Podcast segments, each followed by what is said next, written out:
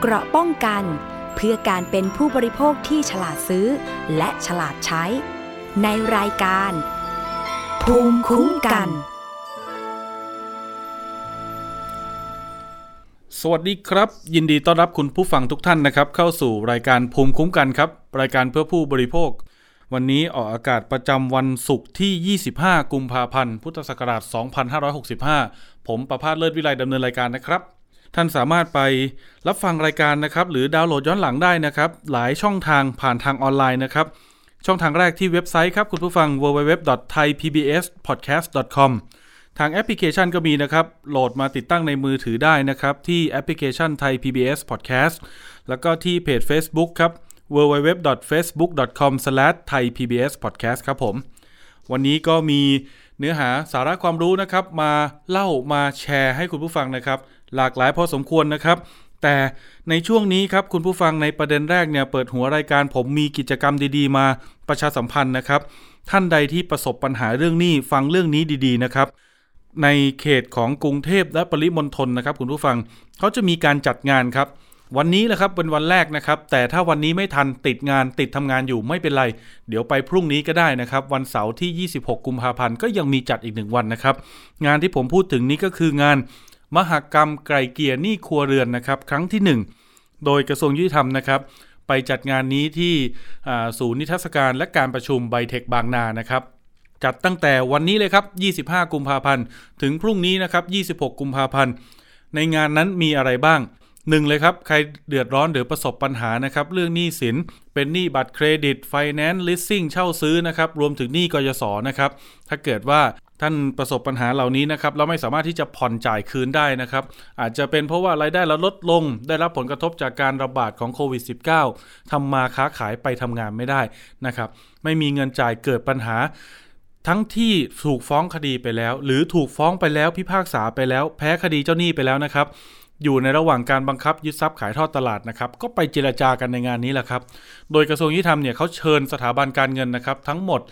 เกือบ 20 สถาบันรวมถึงกองทุนเพื่อการกู้ยืมเพื่อการศึกษานะครับหรือกยศเนี่ยก็มาด้วยครับคุณผู้ฟัง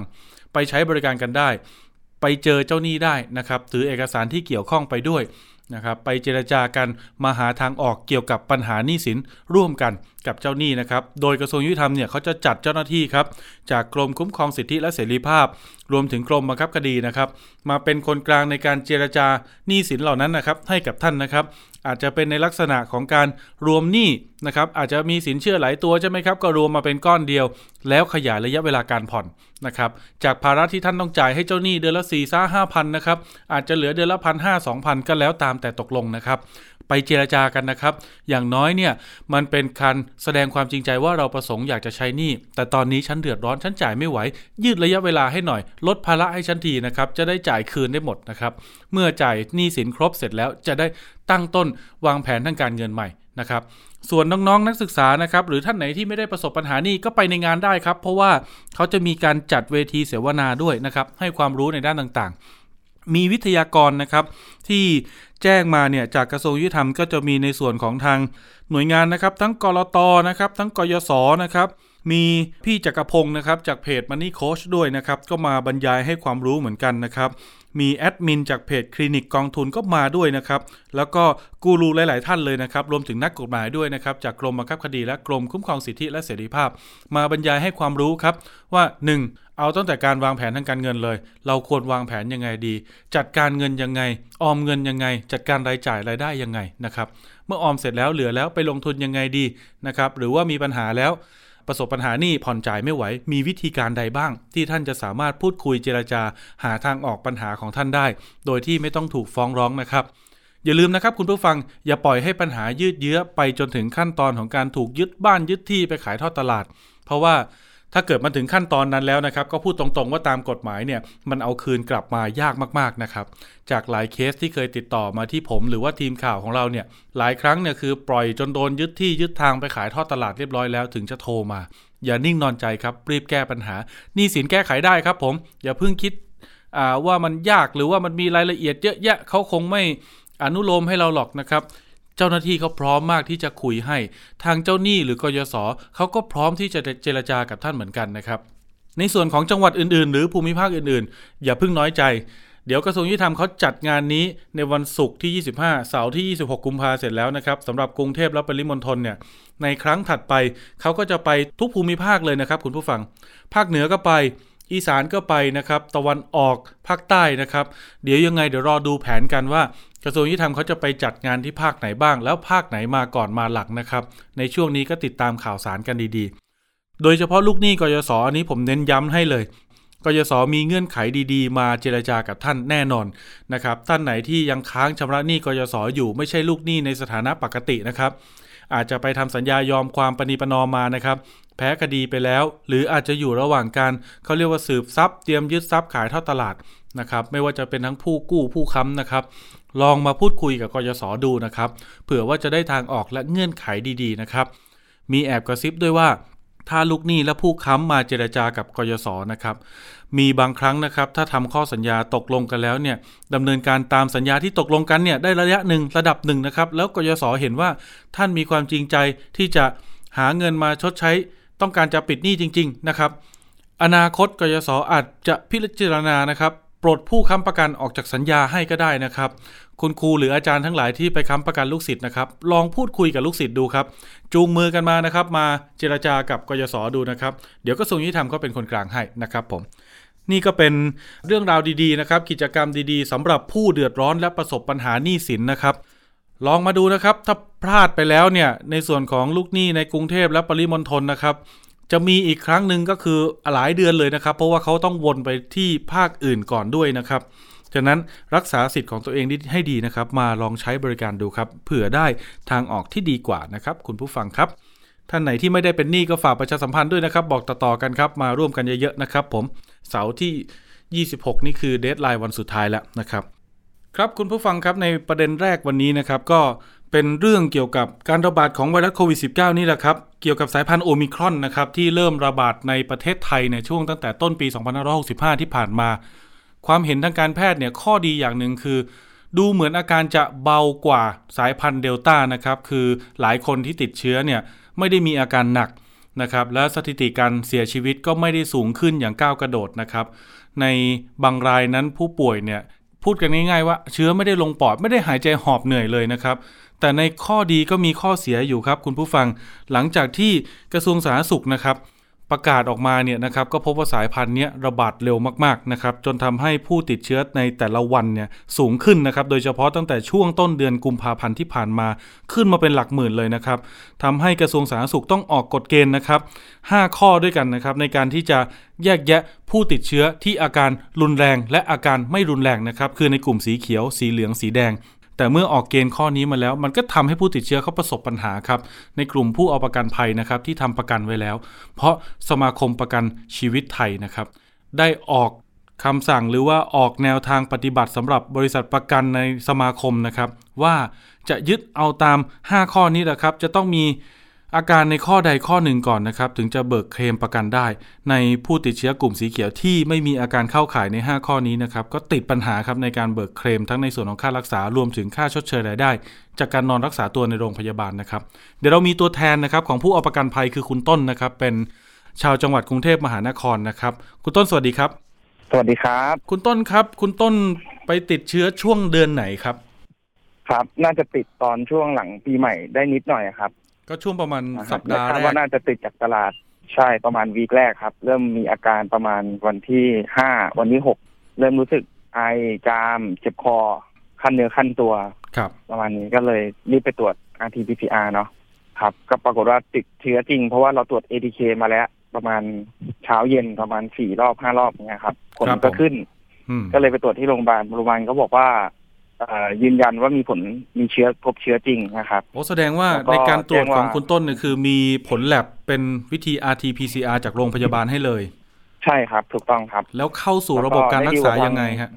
ครับก็ทางโรงพยาบาลแจ้งว่าตอนนั้นเนี่ยโรงพยาบาลก็เต็มเองโรงพยาบาลเต็มนะครับ หลาย ๆ ที่ที่โทรไปเนี่ยเต็ม เพราะบางที่บางที่เนี่ยเขาไม่รับตรวจด้วยนะครับเพราะถ้าเกิดตรวจเจอเนี่ยเขาต้องแอดมิดเข้าโรงพยาบาลตอนนั้นนะครับ เขาก็เลยก็เลยต้องดิวทีนี้ก็ไปได้ที่วิชัยเวชครับ แล้วก็ดิวไปอยู่คอนพิเทลแทนครับผมนะครับ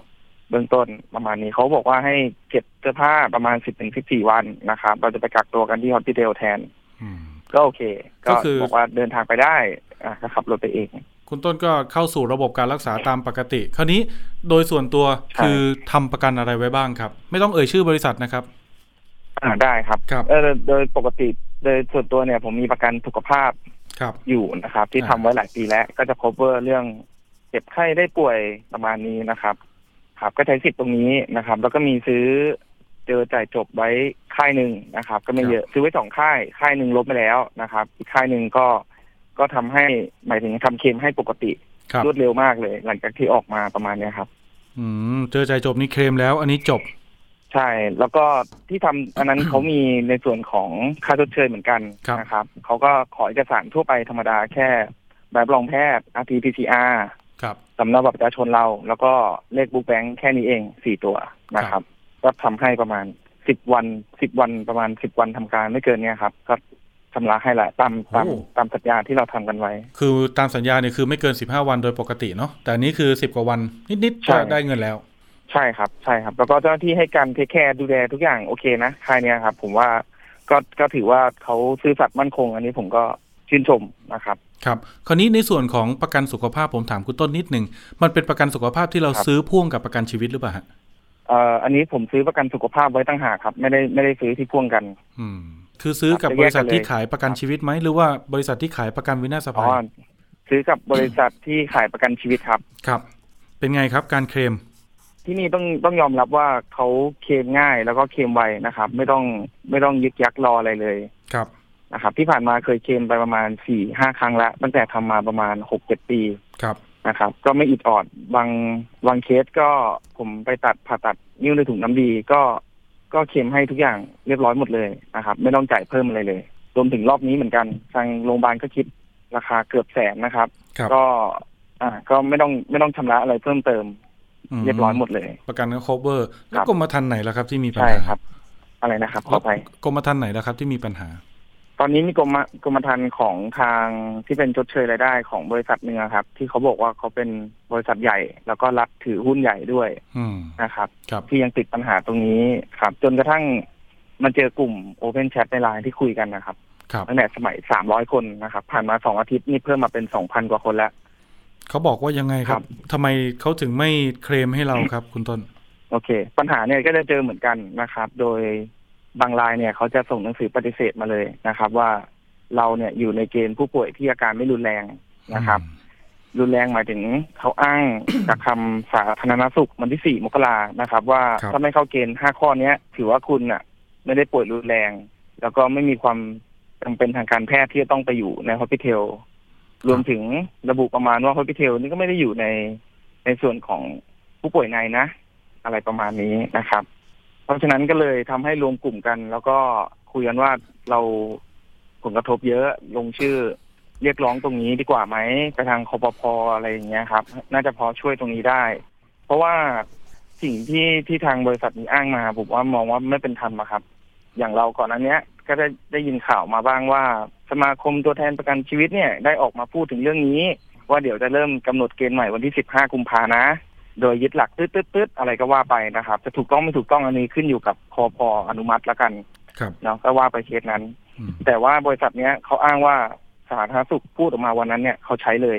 เขามีผลบังคับเลย ผมก็เอ้าอย่างนี้แล้วคุณไม่บอกลูกค้าเหรอ แล้วลูกค้าอื่นเขาจะรู้ได้ยังไงว่าคุณมาใช้เกณฑ์นี้พิจารณา เกณฑ์ที่เกณฑ์ที่พูดถึงนะครับ คุณผู้ฟังก็คือเป็นเกณฑ์ที่แยกแยะกลุ่มผู้ป่วยนะครับ ของกระทรวงสาธารณสุขที่ระบุว่า 1 คือต้องมีไข้สูงกว่า 39 องศาเซลเซียส นานกว่า 24 ชั่วโมง 2 คือหายใจเร็วกว่า 25 ครั้งต่อนาทีในผู้ใหญ่ 3 คือความเข้มข้นของออกซิเจนในเลือดต้องน้อยกว่า 94% 4 ก็คือมีโรคประจำตัวที่มีการเปลี่ยนแปลง หรือต้องติดตามอาการใกล้ชิดตามดุลพินิษของแพทย์ 5 ก็คือเด็กหายใจลำบาก หรือซึมลง หรือดื่มนม หรือกินอาหารได้น้อยลง อันนี้ก็ถือว่าเข้าเกณฑ์ทั้งหมด 5 ข้อ ของคุณใช่ต้นนี้เข้าไหมฮะครับ ไม่เข้าครับ ผมมองเป็นผมอยู่ในเกณฑ์ผู้ป่วยสีเขียว คือก็ ถ้าถามว่าตัวเราโชคดีไหมผมว่าโชคดีครับ ที่ที่เราเป็นป่วยเป็นโรคนี้แล้วอาการไม่รุนแรงเนาะครับเนื่องจากอาจจะเนื่องจากว่าเราฉีดวัคซีนมาแล้วสองเข็มเป็นหลักนะครับ บวกกับอาจจะเจอเชื้อโอมิครอนหรือเปล่าอันเนี่ยผมไม่รู้ไม่แน่ใจ เพราะว่าอาการมาไม่เยอะนะครับ แล้วก็ไม่มีการตรวจด้วยว่าเป็นเชื้อไวรัสชนิดไหนครับทีนี้ผมเองก็ติดตามข่าวเรื่องนี้ แล้วก็หลังจากที่ไปยื่นกระทรวงสาธารณสุขเมื่อวันที่ 14 เนี่ย ทางท่านอธิบดีสบสนะครับกรมสนับสนุนก็ได้ออกมา ชี้แจงเองเหมือนกันครับก็ก็เป็นในแนวทิศเดียวที่ทางเดียวกันที่ผมคิดนะครับ ก็คือทางบริษัทบริษัทประกันเนี่ยจะมาอ้างคำประกาศของสาธารณสุขไม่ได้ เราต้องเข้าใจเจตนารมณ์ของคำประกาศนี้ก่อนอืมนะครับคำประกาศเนี้ยทำมีไว้เพื่ออะไร เพื่อให้บุคลากรทางการแพทย์เนี่ยเขาแยมีกการแยะจัดผู้การป่วยที่ดีได้อืมเพราะไม่งั้นเคสที่ผ่านมาอย่างปี64อะครับ เราจะเจอผู้ป่วยล้นโรงพยาบาล ล้นครับเตียงเตียงไม่พอ นะครับ เพราะว่าการจัดการเนี่ยยังไม่ดี เพราะฉะนั้นเขาเลยปรับใหม่ว่า โอเค ใครที่โฮมเ t เตอร์หรือว่าใครฮอสพิเทลถ้าอาการไม่หนักเท่าเกณฑ์นี้ ถือว่ายังไม่ต้องเข้าโรงพยาบาลเราจะเตรียมเตียงไว้สำหรับผู้ป่วยหนักเท่านั้นครับเพราะอย่าลืมเราไม่ได้เราไม่ได้มีผู้ป่วยเฉพาะที่ให้โรคโควิดโรคอื่น ๆ ที่เขายังเป็นอยู่ ไม่ว่าจะเป็นมะลงมะเร็งโรครุนแรงโรคเบาหวานโรคอะไรก็แล้วแต่นะครับ ก็ยังต้องใช้เตียงตรงนี้อยู่ในภาวะวิกฤตหรืออะไรก็แล้วก็แล้วแต่นะครับครับ แต่ว่าบริษัทประกันจะหาข้ออ้างตรงเนี้ยมาปฏิเสธกับผู้เอาประกันภัยผมว่ามันไม่ถูกต้อง อืม ก็คืออย่างนี้นะครับเหมืคุอนณเราผู้ฟังกระทรวงสาธารณสุขเนี่ยเขาได้ออกมาให้สัมภาษณ์นะครับ ว่าไอ้ตัวแนวปฏิบัติของทางสมาคมประกันชีวิตไทย หรือในส่วนของทางสมาคมอีกสมาคมหนึ่งก็คือประกันวินาศภัยไทยนะครับ ที่จะเอาเกณฑ์ 5 ข้อของกระทรวงสาธารณสุขเนี่ยในการแยกแยะผู้ป่วยสีเขียวเหลืองแดงนะครับ มาใช้เป็นเกณฑ์ในการอ้างอิงในการเบิกเคลมประกันเนี่ย หรือจะมายกเป็นเหตุอ้างไม่เคลมเนี่ยไม่ได้นะครับ เพราะว่าในเรื่องนี้กระทรวงสาธารณสุขเขาบอกว่ามันเป็นวิธีปฏิบัติที่เอาไว้ใช้ทางการแพทย์ในการแยกแยะผู้ป่วย แต่อย่างไรก็ตามเนี่ยถึงจะรักษาที่บ้านคือ Home Isolation นะครับจะเป็น Hospital นะครับหรือจะรักษาในโรงพยาบาลก็ถือเป็นผู้ป่วยในในโรงพยาบาลเหมือนกัน คือพูดง่ายๆว่าก็เสมือนว่าเราเน่ะเป็นผู้ป่วยที่รักษาในโรงพยาบาลเช่นเดียวกัน ถึงแม้เราจะรักษาตัวที่บ้านหรือ Hospital เนาะ ต้องครับทางท่าน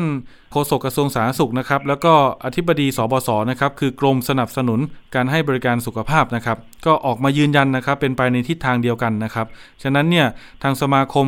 ประกันนะครับ จะยึดถือเอาตรงเนี้ยไปเป็นเหตุผลในการที่จะปฏิเสธการเคลม นะครับทั้งในส่วนของค่ารักษาหรือค่าชดเชยรายได้ แก่ผู้เอาประกันภัยเนี่ยตรงนี้กระทรวงสาธารณสุขไม่เห็นด้วยแล้วครับ แล้วก็จะมีการทำหนังสือนะครับไปยังคอปพนะครับเพื่อให้พิจารณากำกับดูแลบริษัทประกันนะครับให้ดำเนินการตามสัญญา มันเกิดความคิดเห็นแตกต่างขึ้นอย่างนี้ครับคุณผู้ฟัง คนที่ทำประกันไว้เนี่ยติดเชื้อในช่วงปี 2564 ในบางกลุ่มนะครับช่วงที่ติดก่อนช่วงต้นปีรวมมาถึง เกือบเกือบๆจะกลางปีนะครับ กลุ่มนั้นเขาก็ได้เคลมปกตินะครับ เพราะว่าสถานะการเงินหลายบริษัทประกันเนี่ยยังดีอยู่ แต่พอช่วงกลางปีมาแล้วอ่ามิถุนากรกฎานะครับ ก็ได้ยินข่าวว่ามันเริ่มเกิดปัญหาล่าช้า แล้วก็จนในที่สุดช่วงปลายปีก็คือมีบริษัท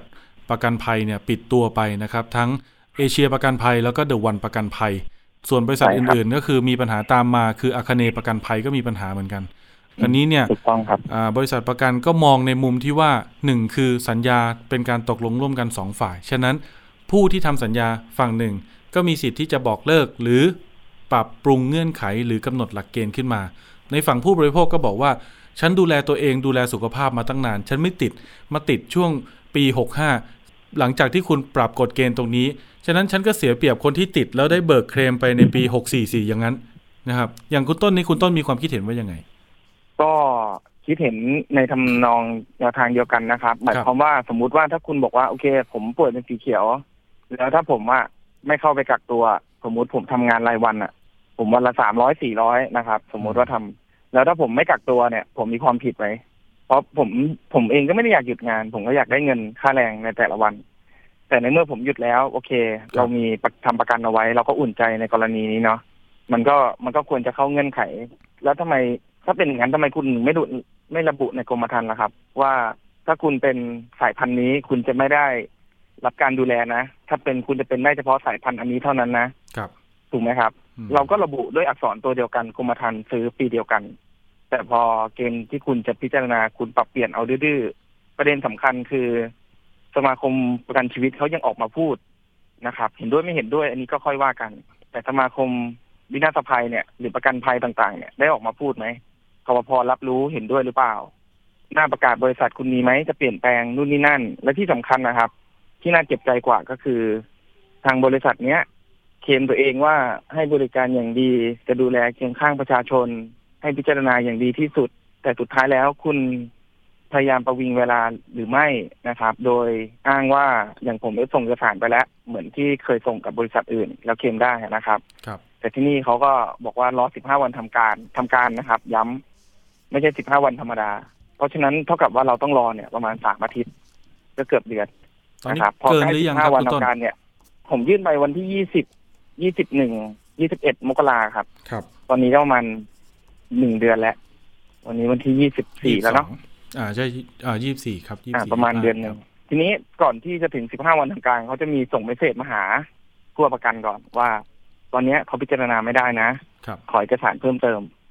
เอกสารเพิ่มเติมคือเขาต้องการให้เราเนี่ยไปโหลดแบบฟอร์ม A 0 1ขีด4แล้วต้องให้หมอเป็นคนกรอกนะครับ การที่เราจะให้คุณหมอกรอกเนี่ย แต่ละโรงพยาบาลเนี่ยเขาคิดค่าใช้จ่ายนะครับ ตั้งแต่สามร้อยบาทจนถึงพันหรือพันกว่าบาทก็มี นั่นทำให้ผู้ประกันจะต้องเสียตังค่าตรงนี้กับหมอ แล้วรออีกประมาณสองอาทิตย์ แล้วเราต้องหยุดงานไปติดต่ออีกสองวันถูกไหมครับ ไปยื่นเองแล้วก็ไปรับเองอีก แสดงว่าบริษัทประกันเขาอยาก ให้คุณหมอเนี่ยลงความเห็นว่าเคสของคุณต้นเนี่ยคือ มีความจำเป็นทางการแพทย์หรือไม่ใช่ไหมครับ ใช่ แสดงว่าก็ใช่คือเราอ้าต้องงเป็นอิผู้งป่วยอยู่ในเกณฑ์ไหน อ้างอิงอือฮึจากข้อใดข้อหนึ่งในห้าข้อที่กระทรวงสาธารณสุขบอกมานี่แหละ ถูกไหมฮะ ถูกต้องครับอืมใช่ครับ พอพี่ส่งไปปุ๊บ ไม่นานหลังจากนั้นพี่ได้หนังสือปฏิเสธ การเคลมสิทธิ์ใหม่กลับมานะครับ เท่ากับว่าเราต้องไปเสียค่าใช้จ่ายเอหนึ่งศูนย์สี่พันสองพันกว่าบาท แล้วสุดท้ายคุณก็ไม่พิจารณาแล้วบอกว่าเราเป็นป่วยสีเขียว คือผมว่ามันทำแบบนี้มันเกินไป ถ้าคุณปฏิเสธมาเลยว่าไม่เข้าเกณฑ์คุณก็ไม่ต้องให้เขาไปเดือดร้อน อันนี้เคสสำหรับสมมุติว่าเคสผมทำงานรายวันนะผมยังเจอเคสในกลุ่มอะครับ ที่เขาติดกันในบ้านอะสี่คนอืมแล้วเขาทำพวกรักษาค่ารักษาพยาบาลไว้ ปรากฏว่าเขาเคลมไม่ได้ ประกันบอกว่าให้สำรองไปก่อน ครับโรงพยาบาลก็บอกให้สำรองไปก่อน พอจ่ายไปปุ๊บตกคนละแสนสี่แสนเขาก็ไม่มีเงินทำไงไปกู้มาไป กู้เสร็จปุ๊บต้องจ่ายดอกรายเป็นรายเดือนอีกรายเดือนรายวันให้เขาอีกครับกลายเป็นสร้างหนี้สิน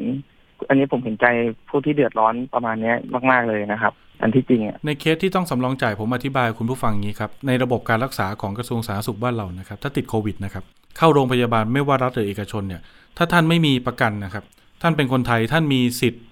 ประกันสังคม ถ้าสำหรับคนทำงานประจำเนาะถ้าไม่มีงานประจำทำก็เป็นอาชีพอิสระก็เป็นสิทธิ์บัตรทอง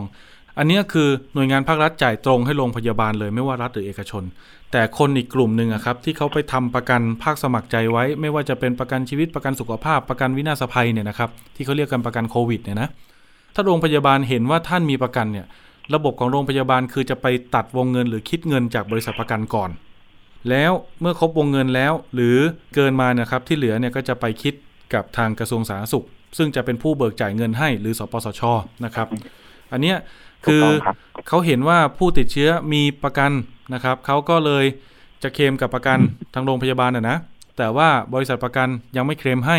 ใช่ไหมครับ ก็เลยให้ผู้เอาประกันภัยก็คือตัวเราเนี่ยตัวผู้ป่วยเนี่ยไปหาเงินมาสำรองจ่ายถูกต้องไหมครับ คุณต้น ใช่ครับโอ้โหแล้วค่อยมาเคลมกับประกัน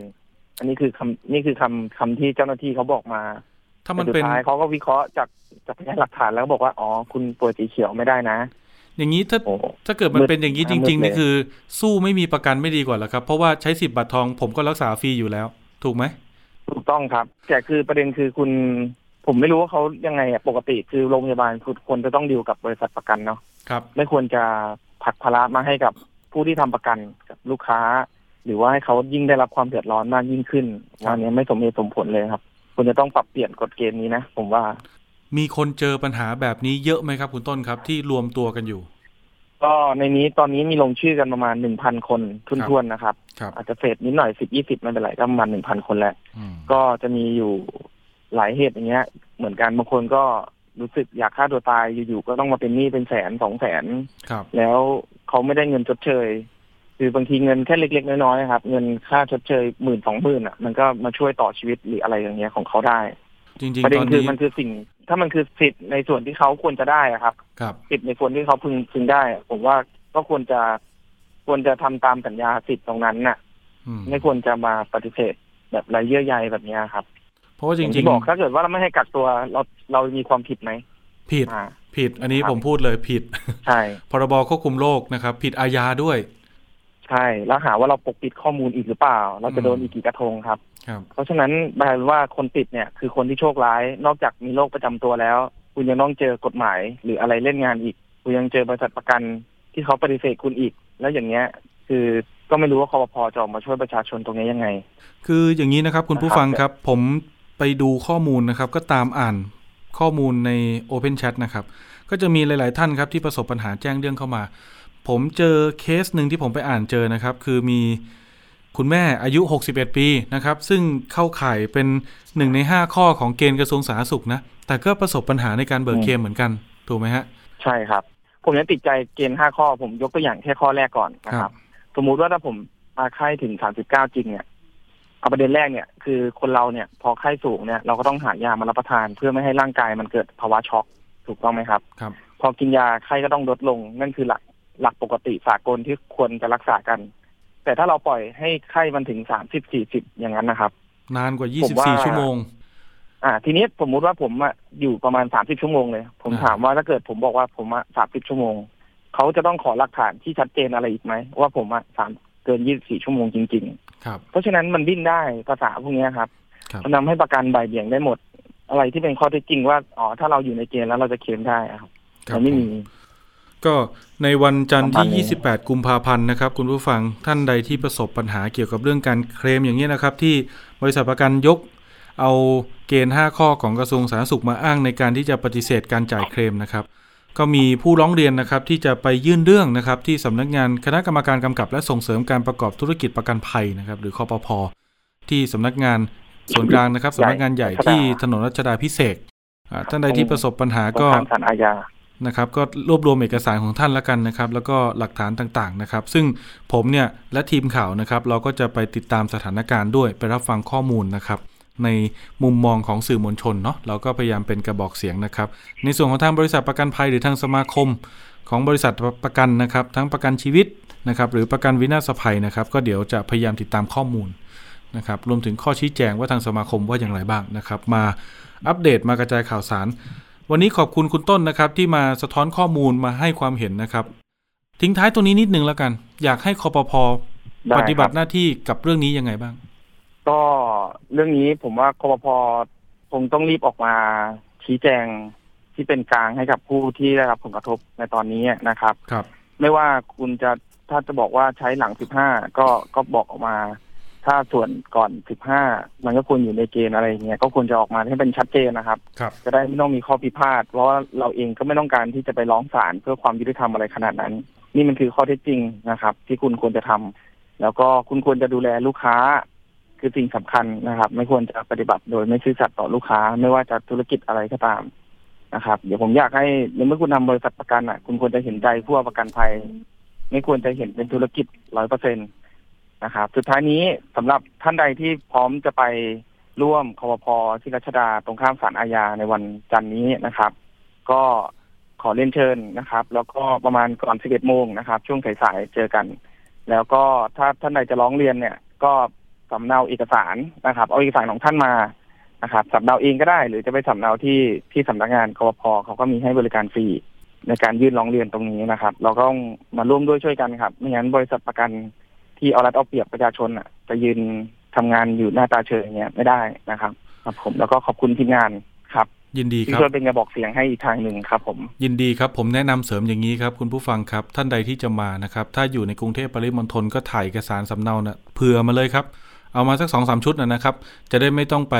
แออัดกันตรงเครื่องถ่ายเอกสาร เพราะอาจจะมีจำนวนน้อยคนอาจจะเยอะนะครับในส่วนของท่านท่านที่อยู่ต่างจังหวัดก็ไปติดต่อสำนักงานคอปพจังหวัดก็ได้นะครับ จะได้ไม่ต้องเดินทางไกลเข้ามาถึงกรุงเทพนะครับ ผม วันนี้ก็โอเคขอบคุณคุณต้นครับเดี๋ยวติดตามความคืบหน้ากันเดี๋ยวเจอกันวันจันทร์ที่ 28 กุมภาครับ ขอบคุณมากครับขอบคุณรายการครับดีๆครับผมครับ สวัสดีครับ สวัสดีครับ อีกประเด็นหนึ่งครับคุณผู้ฟังอันนี้ก็โควิด -19 เหมือนกันนะครับนอกเหนือจากประกันภัยแล้ว ใครจองตั๋วเครื่องบินบ้างครับ จองแล้วเที่ยวบินยกเลิกนะครับ ถูกปิดน่านฟ้าหรือห้ามยกเลิกเที่ยวบินนะครับต่างๆนะครับในช่วงปีที่ผ่านมานะครับ มีท่านไหนไหมครับที่ตอนนี้ยังไม่ได้เงินคืน วันนี้ผมมีตัวแทนนะครับของผู้ที่เสียหายครับ ถูกยกเลิกเที่ยวบินนะครับ ระหว่างที่มีการระบาดของโควิด -19 เป็นตั๋วต่างประเทศด้วยนะครับ ทั้งไปและกลับนะครับ พยายามขอเงินคืนหลายครั้งหลายคราวแล้วครับ แต่ก็ยังขอคืนไม่ได้นะครับ ล่าสุดตัดสินใจฟ้องร้องคดีต่อศาลครับศามีคำพิพากษาออกมาแล้วนะครับ ว่าให้บริษัทสายการบินเนี่ยจ่ายภายใน 15 วันนะครับ นับแต่ศามีคำพิพากษาก็คือช่วงประมาณกลางเดือนมกราที่ผ่านมา จนถึงวันนี้เลย 15 วันแล้วนะครับ ผู้เสียหายยังไม่ได้เงินเลยนะครับ เดี๋ยวผมมีสายคุณแอมผู้เสียหายจากปทุมธานีครับ คุณแอมสวัสดีครับ ค่ะ สวัสดีค่ะ คุณแอมครับ เป็นยังไงครับ จองตั๋วนี่คือจองกี่ที่นั่ง จองไปกลับหรือมูลค่าเท่าไหร่ครับ เล่าให้ฟังหน่อยฮะ อ๋อ จองตั๋วเครื่องบินทั้งหมดสี่คนนะคะ ไปกับโอ้เป็นสายการบินกรุงเทพไปญี่ปุ่นค่ะ ครับ ก็คือมูลค่าการจองทั้งหมดอะค่ะ อยู่ที่สี่หมื่นกว่าบาทอะค่ะ อืมสี่หมื่นกว่าเลยนะครับค่ะบินช่วงไหนครับ ค่ะสี่หมื่นห้าอ่ากำหนดบินตั้งแต่สิบห้าเมษาปีหกสามอะค่ะ ครับวันที่จอง ก็คือกำหนดค่ะไฟล์ไฟล์บินขาไปนี่คือ15เมษาหกสามใช่ค่ะ ไม่ใช่ค่ะไม่ใช่หกสี่ใช่ไหมครับหกสามเลยค่ะ ไม่ใช่หกสี่ค่ะโอ้นานมากนะครับ นี่เกือบ2ปีแล้วนะ นานมาก ใช่ค่ะ ไฟล์กลับก็คืออยู่ในช่วงเดือนเดียวกัน ถูกต้องไหมครับสี่ที่นั่งนี้ ใช่ค่ะ ใช่ค่ะ ใช่ค่ะอืมครับผม แล้วถูกยกเลิกยังไงครับ ก็คือมันเขาแจ้งว่าช่วงนั้นมันเป็นโควิด น่าจะเป็นระลอกแรกอะค่ะใช่เหมือนวันระบาดรุนแรงแล้วเขาบอกว่า เหมือนว่ามันไม่สามารถบินได้อะไรประมาณเนี้ยค่ะ เขาก็เลยแจ้งยกเลิก แล้วช่วงนั้นนะคะทางพอหลังจากนั้นอะทางสายการบินแอร์เอเชียเขาก็จะมีเลือกให้เราอะเหมือนรับเป็นเครดิตเงินเครดิตแทนกันเขาเรียกว่านะเครดิตสะสมไว้อะค่ะครับเพื่อก็ให้คือใช้หลังจากเป็นวงเงินไว้ใช้ตั๋วใช่อ่าฮะ ใช่ครับแต่ทางทางแอมอะยืนยันกับทางแอร์เอเชียว่าเราไม่เอาครับเพราะว่าเรามั่นใจว่าเราไม่สามารถที่จะไปไหนได้แน่นอน เราก็เลยยืนยันไปกับทางเจ้าหน้าที่ทางเมลอะค่ะ แบบนั้นครับค่ะ อันนี้คือในแล้วก็พอในในกลุ่มของค่ะบริการสายการบินไทยแอร์เอเชีย X ถูกไหมฮะ ใช่ค่ะไทยแอร์เอเชีย X ค่ะ เพราะครัว่าเป็นครับผมสายการบินต่างประเทศของอืมแอร์เอเชีย X แล้วค่ะเป็นยังไงครับ พอขอคืนไม่เอาเป็นวงเงินแล้วเขาว่ายังไงบ้างครับ เขาก็ตอนแรกเขาก็ตอบตกลงค่ะ ก็คือเขาก็มีเมลกลับมาว่าโอเค ก็คือหลังจากนั้นก็คือวันที่สิบสิงหาปีหกสามอะค่ะ เขาก็มีการส่งเมลมาให้เราแจ้งเลขบัญชี เพื่อเขาจะขอโอนเงินคืนให้ประมาณนั้นนะคะตอนนั้นเราก็เออโอ้ยน่าจะได้แล้วแหละ ไม่ได้ไม่ได้คิดอะไรประมาณเนี้ยค่ะ เหมือนเขาบอกว่าจะอาจจะสี่สิบห้าวันทำการอะไรประมาณเนี้ยค่ะ ในเมลที่เขียนมาแต่สุดท้ายก็คือเหมือนมันก็ สี่สิบห้าวันก็แล้วเลยก็แล้ว แล้วมันก็เงียบไป แล้วพอสุดท้ายอะค่ะ ทางเราก็เลยเข้าไปดูในระบบ มันก็ขึ้นว่ามันปิดปิดระบบไปแล้ว เหมือนว่าปิดเรื่องเล็กเรื่องที่เรายื่นไปแล้ว อยู่ดีก็ปิดไปเองทำไงครับแบบงงๆประมาณนั้น พอระบบที่ติดต่ออะไรนะคะปิดไปแล้วแล้วเราเราทำไงต่อครับ ก็มีการโทรไปสอบถามนะคะทางอืม call center แล้วก็เข้าไปสอบถามที่เคาน์เตอร์ ตอนนั้นที่เคาน์เตอร์ที่ดอนเมืองยังยังเปิดอยู่ แต่แอนจำเวลาชัวร์ๆไม่ได้ ก็คือเข้าไปสอบถามทางเจ้าหน้าที่ที่เคาน์เตอร์ที่ดอนเมือง เขาก็ให้คำตอบแค่ว่าต้องรออืมทำอะไรไม่ได้ประมาณนั้นนะคะ คุณแอมฟ้องคดีค่ะเมื่อไหร่ครับถ้ากับศาลใช่ไหมคะครับ ถ้ากับศาลแอมมาฟ้องวันที่ 25 ตุลา 64 ค่ะ โอ้โห นี่คือรอนานมากเป็นปีครึ่งได้เลยนะครับ ใช่ ใช่ค่ะ แต่ว่าระหว่างนั้นอะ ก็คือทางแฟนแอมก็มียื่นเรื่องไปทาง อ่าคุ้มครองผู้บริโภคอะค่ะ ที่เขาครับมีให้แจ้งเคสเข้าไปอะค่ะ ก็มีแจ้งทางสำนักงานคุ้มครองผู้บริโภคเข้าไปด้วยค่ะ แต่ก็เหมือนทาง เขาก็แจ้งมาว่าเหมือนก็พยายามเหมือนเคสเข้ามาเยอะมาก แล้วก็เหมือนพยายามทวงทวงถามให้แล้วแต่เหมือนทางเอเอเอเขาก็ยังเงียบอยู่อะไรประมาณเนี้ยค่ะ ครับ อันนี้คือค่ะเราเอ่ยชื่อสายการบินเนี่ยอ่าอันนี้เราไม่ได้ไปทำลายชื่อเสียงเขานะครับ คุณผู้ฟัง เพราะว่าอันนี้มันคือข้อเท็จจริงใช่ค่ะนะครับ และคดีเนี้ยไม่ใช่ว่าอ่ายังไม่ได้ข้อสรุปนะครับ นี่ผ่านการพิพากษาของศาลมาแล้วศาลตัดสินว่ายังไงครับใช่ค่ะคุณแอมก็ศาล อ่ามีพีคำพิพากษาวันที่ 17 มกราก็คือก่อนหน้าเนี้ย มีการนัดไปสวนทางเอ่อทางทางศาลนะคะเขาก็เอาหมายไปติดที่บริษัท แต่ว่าเหมือนน่าจะไม่มีคนอยู่หรือว่ายังไงก็ไม่ทราบอะค่ะครับก็เขาก็ไม่มา แล้วก็นัดไปนัดตัดสินอีกทีก็คือวันที่ 17 มกราที่ผ่านมาค่ะปี 65 ก็คือเขาก็ไม่มาเหมือนกัน อืมแล้วก็ศาลก็เลยตัดสินให้เลยอะค่ะ ก็คือเหมือน ให้บังคับให้จำเลยก็คือทางแอร์เอเชียเอกอะค่ะ จ่ายค่าตั๋วเครื่องบินคืน มูลค่า 45,122 บาท แล้วก็มีดอกเบี้ยอีกห้าพันหนึ่งร้อยเจ็ดสิบสี่อะค่ะ แล้วก็ค่าธรรมเนียมแทนโจทย์ทั้งสี่เหมือนค่าทนายอะค่ะ เพราะว่าเพราะแอมไม่ได้ตั้งทนายอีกสามพันบาทประมาณเนี้ยค่ะ ตอนนี้ก็ยังไม่ได้รับเงินถูกต้องไหมครับคุณแอมใช่ค่ะ เพราะว่าตั้งแต่วันที่สิบเจ็ดก็คือศาลออกบังคับว่าต้องจ่ายภายในสิบห้าวันครับ แต่ตอนนี้ก็คือเกินมาแล้วก็คือยังไม่ได้ แล้วก็ไม่ได้รับการติดต่อมาค่ะคำถามสุดท้ายนิดนึงประมาณนั้นค่ะนอกเหนือจากคุณแอมเนี่ยสี่ที่นั่งนี้แล้วเนี่ย คือมีคนอื่นด้วยใช่ไหมครับ เท่าที่ได้รับแจ้งข้อมูลมา เหมือนคือถ้าถ้าถามเหมือนทีมข่าวครับเราเช็คเจอครับว่ามันมีการฟ้องคดีแบบกลุ่มด้วยในในในกรณีแบบนี้ ประมาณนั้นนะคะที่ครับที่ที่เหมือนเห็นทางเหมือนน่าจะเป็นของทาง ไทยพีบีเอสเนี่ยแหละค่ะที่เห็นในคลิปอะค่ะครับเหมือนเป็นกลุ่มไปฟ้องกันแต่แอมมาไปฟ้องเหมือนแค่ในกลุ่มเพื่อนสี่คนนะคะอ๋ออันนี้คือเราเราก็ค่ะฟ้องเฉพาะกลุ่มเราแต่คือจากข้อมูลนะครับใช่คุณผู้ค่ะฟังมันจะมีอ่าผู้ที่ประสบปัญหาอีกหลาย ๆ ท่านด้วยนะครับ แต่เขาใช้วิธีการฟ้องคดีแบบกลุ่มนะครับ อันนั้นก็มีตัวแทนเป็นหน่วยงานต่างๆนะครับ เดี๋ยวค่ะความคืบหน้ายังไงนะครับ เดี๋ยวมีตามต่อแน่นอนนะครับ เรามีทีมผู้สื่อข่าวค่ะของไทย PBS นะครับ รับ มอบหมายในเรื่องนี้ไปแล้วนะครับ ก็เดี๋ยวลงพื้นที่ตรวจสอบข้อเท็จจริงกันแล้วก็พูดคุยกันนะครับ เดี๋ยวประสานทุกฝ่ายที่เกี่ยวข้องค่ะรวมถึงไทย Air Asia X ด้วยนะครับ ถ้าเกิดว่าท่านประสงค์จะค่ะดำเนินการอย่างไร หรือชี้แจงอย่างไรนะครับ มีแผนอย่างไรเกี่ยวกับปัญหานี้ติดต่อมาได้นะครับ จะได้หาทางออกร่วมกันค่ะขอบคุณค่ะคุณแอมขอบคุณนะครับมากวันเลยนี้นะคะนะครับ เดี๋ยวติดตามความค่ะคืบหน้าครับค่ะสวัสดีครับค่ะค่ะสวัสดีค่ะ ครับคุณผู้ฟังครับช่วงถัดไปครับเป็นสาระความรู้ในช่วงคิดก่อนเชื่อกับดรแก้วกังสดานอัมภัยนักพิษวิทยาครับ และคุณชนาทิพย์ไพรพงศ์วันนี้มาในชื่อตอนการโฆษณาสินค้าเพื่อสุขภาพมีจริงหรือ จากกรณีศูนย์ต่อต้านข่าวปลอม ได้เผยบทความ 3 เครื่องดื่ม คือน้ำผักผลไม้สำเร็จรูป นมวัว เครื่องดื่มชูกำลัง ถ้าดื่มมากเกินไปอาจทำให้ภูมิคุ้มกันตก เสี่ยงต่อการติดโควิด -19 ได้ง่าย เป็นข้อมูลจริงหรือเท็จ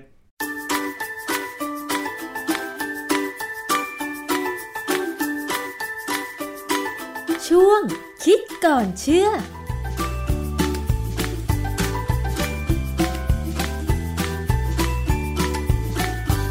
พบกันในช่วงคิดก่อนเชื่อกับดรแก้วกังสดานนภัย นักพิษวิทยากับดิฉันชนาทิพไพรพงศ์ค่ะ วันนี้เราจะมาคุยเกี่ยวกับเรื่องของการโฆษณา สินค้าเพื่อสุขภาพมีจริงหรือ เนื่องจากว่า ศูนย์ต่อต้านข่าวปลอมประเทศไทย ได้เผยแพร่ข้อมูลเมื่อประมาณวันที่ 5 ธันวาคม 2564 นะคะ มีบทความเรื่อง 3 เครื่องดื่มสุขภาพ ถ้าดื่มมากเกินไป หรือดื่มเป็นเวลานาน จะทำให้ภูมิคุ้มกันตก เสี่ยงติดโควิด -19 ได้ง่าย ข้อมูลนี้จริงหรือนะคะ ซึ่งทางศูนย์ต่อต้านข่าวปลอมเนี่ยก็ได้ทำการตรวจสอบข้อเท็จจริง กับหน่วยราชการแห่งหนึ่งแล้วก็เผยแพร่บอกว่าหน่วยงานแห่งนี้เนี่ยให้ความเห็น บอกว่าประเด็นดังกล่าวนั้นเป็นข้อมูลจริง ซึ่งตรงนี้ค่ะเราจะมาดูกันซิว่า ถ้าเราดื่มเครื่องดื่มสุขภาพ มากเกินไปหรือดื่มเป็นเวลานานนะคะสามเครื่องดื่มนั้นจะทำให้ภูมิคุ้มกันตกจริงหรือไม่มีคำอธิบายทางวิทยาศาสตร์อย่างไร มาถามกับอาจารย์แก้วค่ะ อาจารย์คะ จากข้อมูลของศูนย์ต่อต้านข่าวปลอม ตรงนี้เนี่ยนะคะ หน่วยราชการที่ได้อธิบายประเด็นนี้ว่าเป็นเรื่องจริงเนี่ยเขาอธิบายไว้ว่ายังไงคะอาจารย์เขาให้เหตุผลว่าน้ำผักผลไม้เนี่ยนะที่เป็นสำเร็จรูปคือเข้าใจว่าคงอยู่ในกล่อง UHT เนี่ย ส่วนใหญ่แล้วก็คือการเอาน้ำเอาน้ำตาล เอาสารคงสภาพเนี่ยมาเติมด้วย แล้วประโยชน์เนี่ยก็จะน้อยทำให้ได้น้ำตาลฟรักโตสเนี่ยมากกว่าปกติ น้ำตาลฟรุกโตสเนี่ยมันก็เป็นน้ำตาลผลไม้ธรรมดานะคือผลไม้เนี่ยมีตัวนี้อยู่แล้ว เพียงแต่ว่าในกล่องเนี่ยเขาอาจจะเติมไปให้มันหวาน เพื่อหลอกล่อคนนี่แหละ มนุษย์เราเนี่ยติดใจความหวาน อันนี้คือกรณีน้ำผักผลไม้ค่ะคือน้ำผักผลไม้เนี่ยถ้าไม่เติมอะไรเลยนะมันกินยากนะมันขมขมๆเฝื่อนๆนะอาจารย์ รสชาติประหลาดยิ่งถ้าเป็นหลาย ๆ อย่างผสมกันนะค่ะต้องเป็นคนที่สมถะจริง ๆ กระจะหลุดจะจากโลกนี้แล้วเนี่ยจะดื่มได้นะค่ะเพราะฉะนั้นเขาเลยมีการเติมนู่นเติมนี่ให้มันกินได้นะทีนี้ส่วนนมวัวเนี่ยเขาบอกว่านมวัวที่เป็นรสหวานเนี่ยนะถ้าดื่มมาก ๆ ก็จะอ้วน แต่ว่ามันมันจะดื่มดื่มมากจนอ้วนและจนภูมิต้านทานต่ำนี่ก็คิดได้ยากนะ ส่วนเครื่องดื่มชูกำลังเนี่ย มีน้ำตาลสูงค่ะนะ แต่มันก็มีวิตามินมากพอสมควรนะแต่ที่สำคัญคือเครื่องดื่มชูกำลังเนี่ยหรือเครื่องดื่มให้กำลังงาน เครื่องดื่มคาเฟอีนเนี่ยเขาก็กำหนดไว้ได้ว่า อย่าดื่มเกินวันละสองขวดค่ะแต่บางคนก็อาจจะดื่มมากกว่า ประเด็นคือหน่วยราชการที่เขาตอบข้อมูลพวกเนี้ยเขาประหยัดถ้อยคำมากเขาไม่มีการให้เอกสารอ้างอิงว่าเขาเอามาจากไหนนะคือฟังแล้วมันน่าตกใจนะ สามเครื่องดื่มสุขภาพดื่มมากเกินไปทำให้เสี่ยงติดโควิด เนี่ย โอ้โหผมว่ามันมันค่อนข้างจะฟังแล้วมันรับทางวิชาการไม่ได้อะค่ะเพราะว่าเพื่อไม่มีเอกสารที่เป็นข้ออ้างอิงเนี่ยนะเราก็จะคงยังไม่เชื่อนะค่ะทีนี้ที่สำคัญคืออันนี้เราวิเคราะห์ดูเนี่ยจากเรื่องราวเนี่ยคำว่าเครื่องดื่มสุขภาพเนี่ยมีจริงไหม คืออาจารย์ที่ผ่านมาเนี่ยเวลาเราพูดถึงน้ำผักผลไม้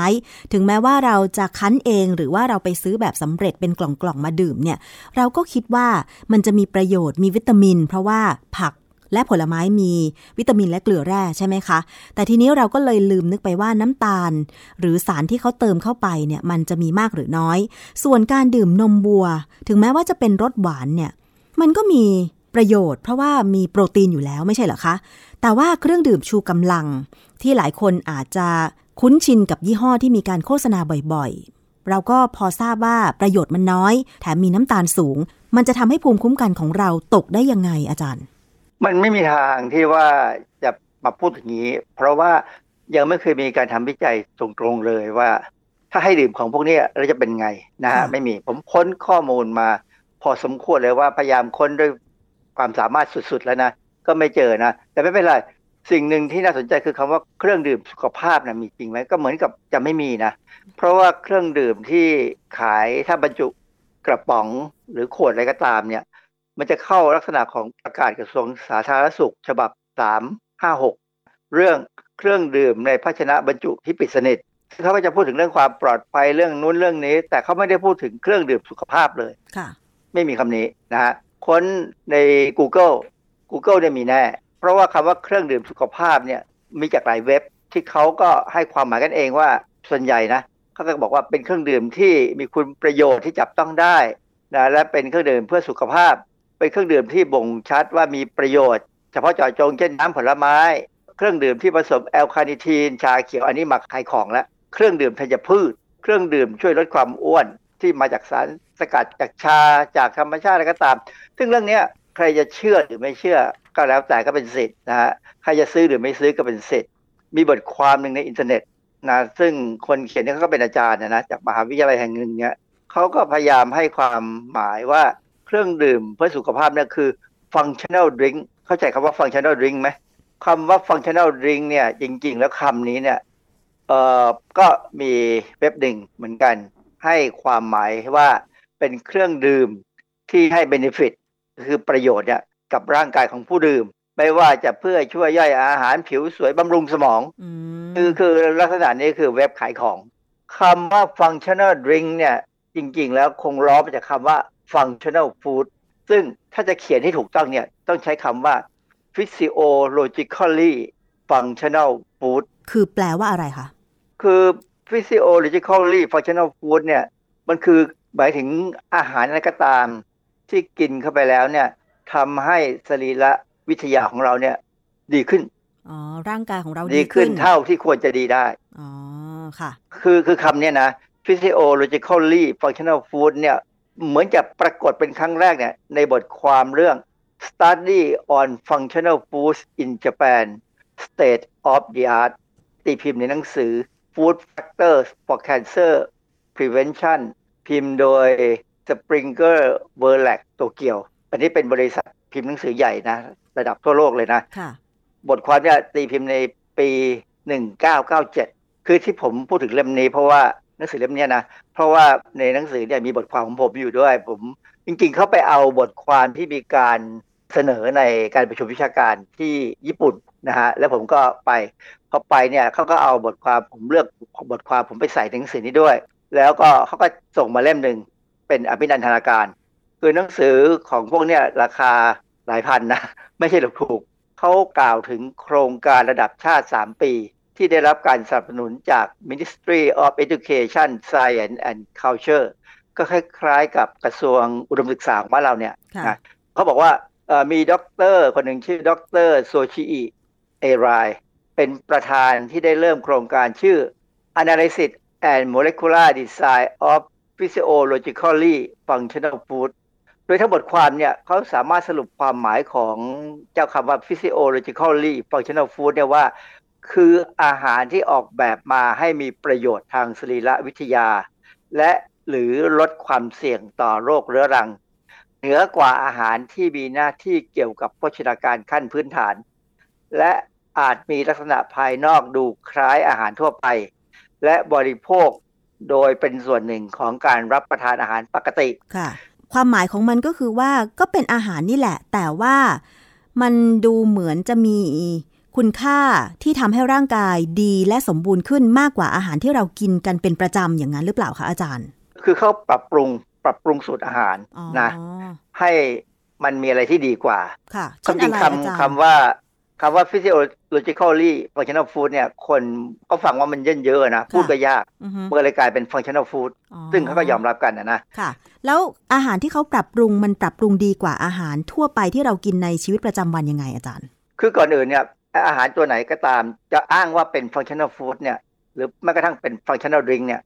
จะต้องมีการทดลองในสิ่งมีชีวิตอ๋อเช่นสัตว์ทดลอง หรือถ้าจะให้ดีเนี่ยคือศึกษาในคนค่ะอ่า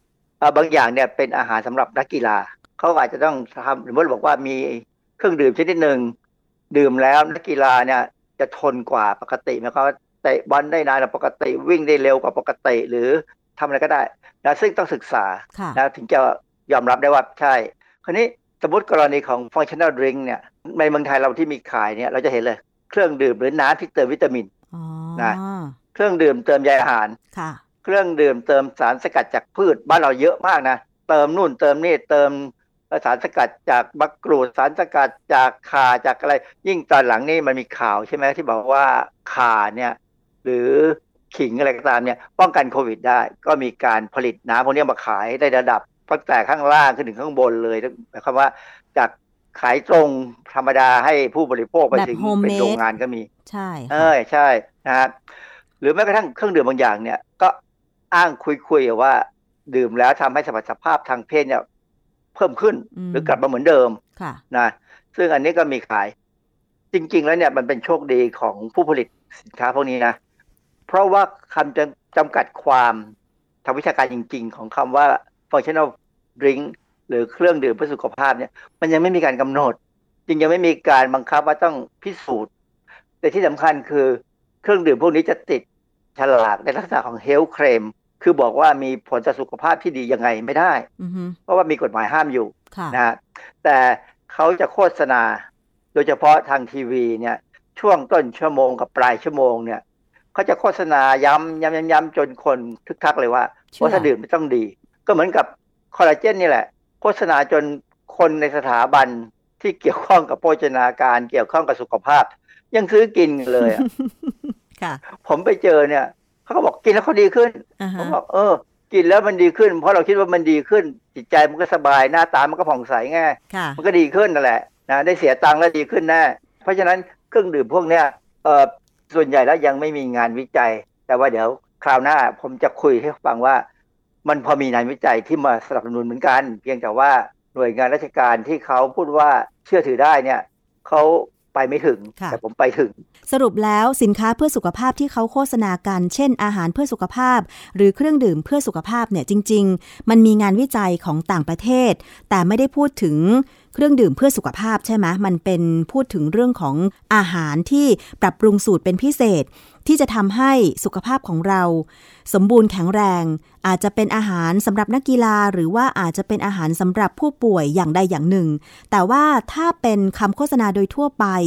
ที่บอกว่าถ้าดื่มเครื่องดื่มเพื่อสุขภาพแบบนี้แล้วจะส่งผลต่อสุขภาพ เช่น ภูมิคุ้มกันลด หรือว่าสุขภาพร่างกายแข็งแรงขึ้น อันนี้ยังไม่มีงานวิจัยที่จะพอเชื่อถือได้ใช่ไหมคะอาจารย์ก็ความจริงมีนะ แต่ว่ามันจะไปเข้ากรณีของอาหารการแพทย์แล้ว อ๋อ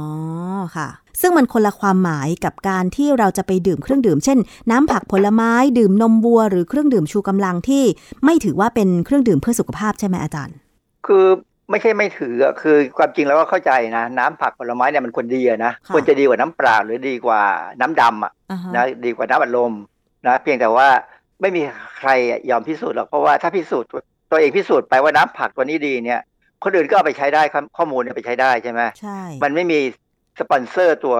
เจ้าของจริง ๆ นะ เพราะมันจดลิขสิทธิ์ไม่ได้ค่ะยกเว้นถ้าเป็นการปกเอาอันนู่นนี่ผสมกันมากๆหลาย ๆ อย่าง แล้วบอกว่ามีรสชาติพิเศษนี่อันนี้จดจดลิขสิทธิ์ได้นะฮะแล้วทีนี้ถ้าผู้บริโภคสนใจหรือว่าได้รับข้อมูลเกี่ยวกับเครื่องดื่ม หรืออาหารเพื่อสุขภาพเนี่ยต้องทำความเข้าใจยังไงคะอาจารย์เขาต้องเข้าใจนะว่า อันนี้หนึ่งการกินผักผลไม้กินทั้งหมดเนี่ยมันดีกว่ากินน้ำนะค่ะสองการกินเครื่องดื่ม หรือดื่มเครื่องดื่มพวกเนี้ยถือว่าเป็นความสุข ก็หวังแค่นั้นพอค่ะ ชอบอะอยากกิน แต่ก็อย่าไปดื่มเยอะนะฮะเพราะว่าน้ำตาลอาจจะได้เยอะเกินไปค่ะนะฮะเพราะว่าเราได้น้ำตาลเนี่ยจากอาหารอื่นด้วย เพราะฉะนั้นดื่มแค่สดชื่นก็พอได้นะ แต่ว่าอย่าหวานมากจนเกินไป เพราะว่าหวานมากไปเนี่ย มันก็จะทำให้เราก็อ้วนนี่แหละค่ะนะฮะแต่ทีนี้ มันมีมันมีข้อมูลที่น่าสนใจที่ผมจะพูดในตอนต่อไปว่า น้ำตาลกินเยอะๆเนี่ยผลประทานลดได้เหมือนกันนะ แต่ว่าเป็นงานวิจัยแค่ในสัตว์ทดลองค่ะ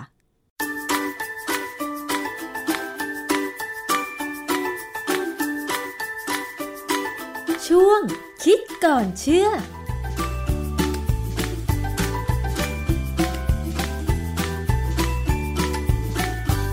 ครับคุณผู้ฟังครับทั้งหมดนี้ก็เป็นข้อมูลสาระความรู้นะครับ แล้วก็เรื่องราวความเดือดร้อนนะครับของผู้ที่ได้รับผลกระทบจากการระบาดของโควิด -19 ที่เรากำลังประสบพบเจอร่วมกันอยู่ตอนนี้แหละครับผม ยังไงเดี๋ยวผมมีความคืบหน้ามาเล่าให้ฟังในโอกาสหน้านะครับ วันนี้เวลาหมดแล้วขอบคุณทุกท่านที่ติดตามครับ สวัสดีครับ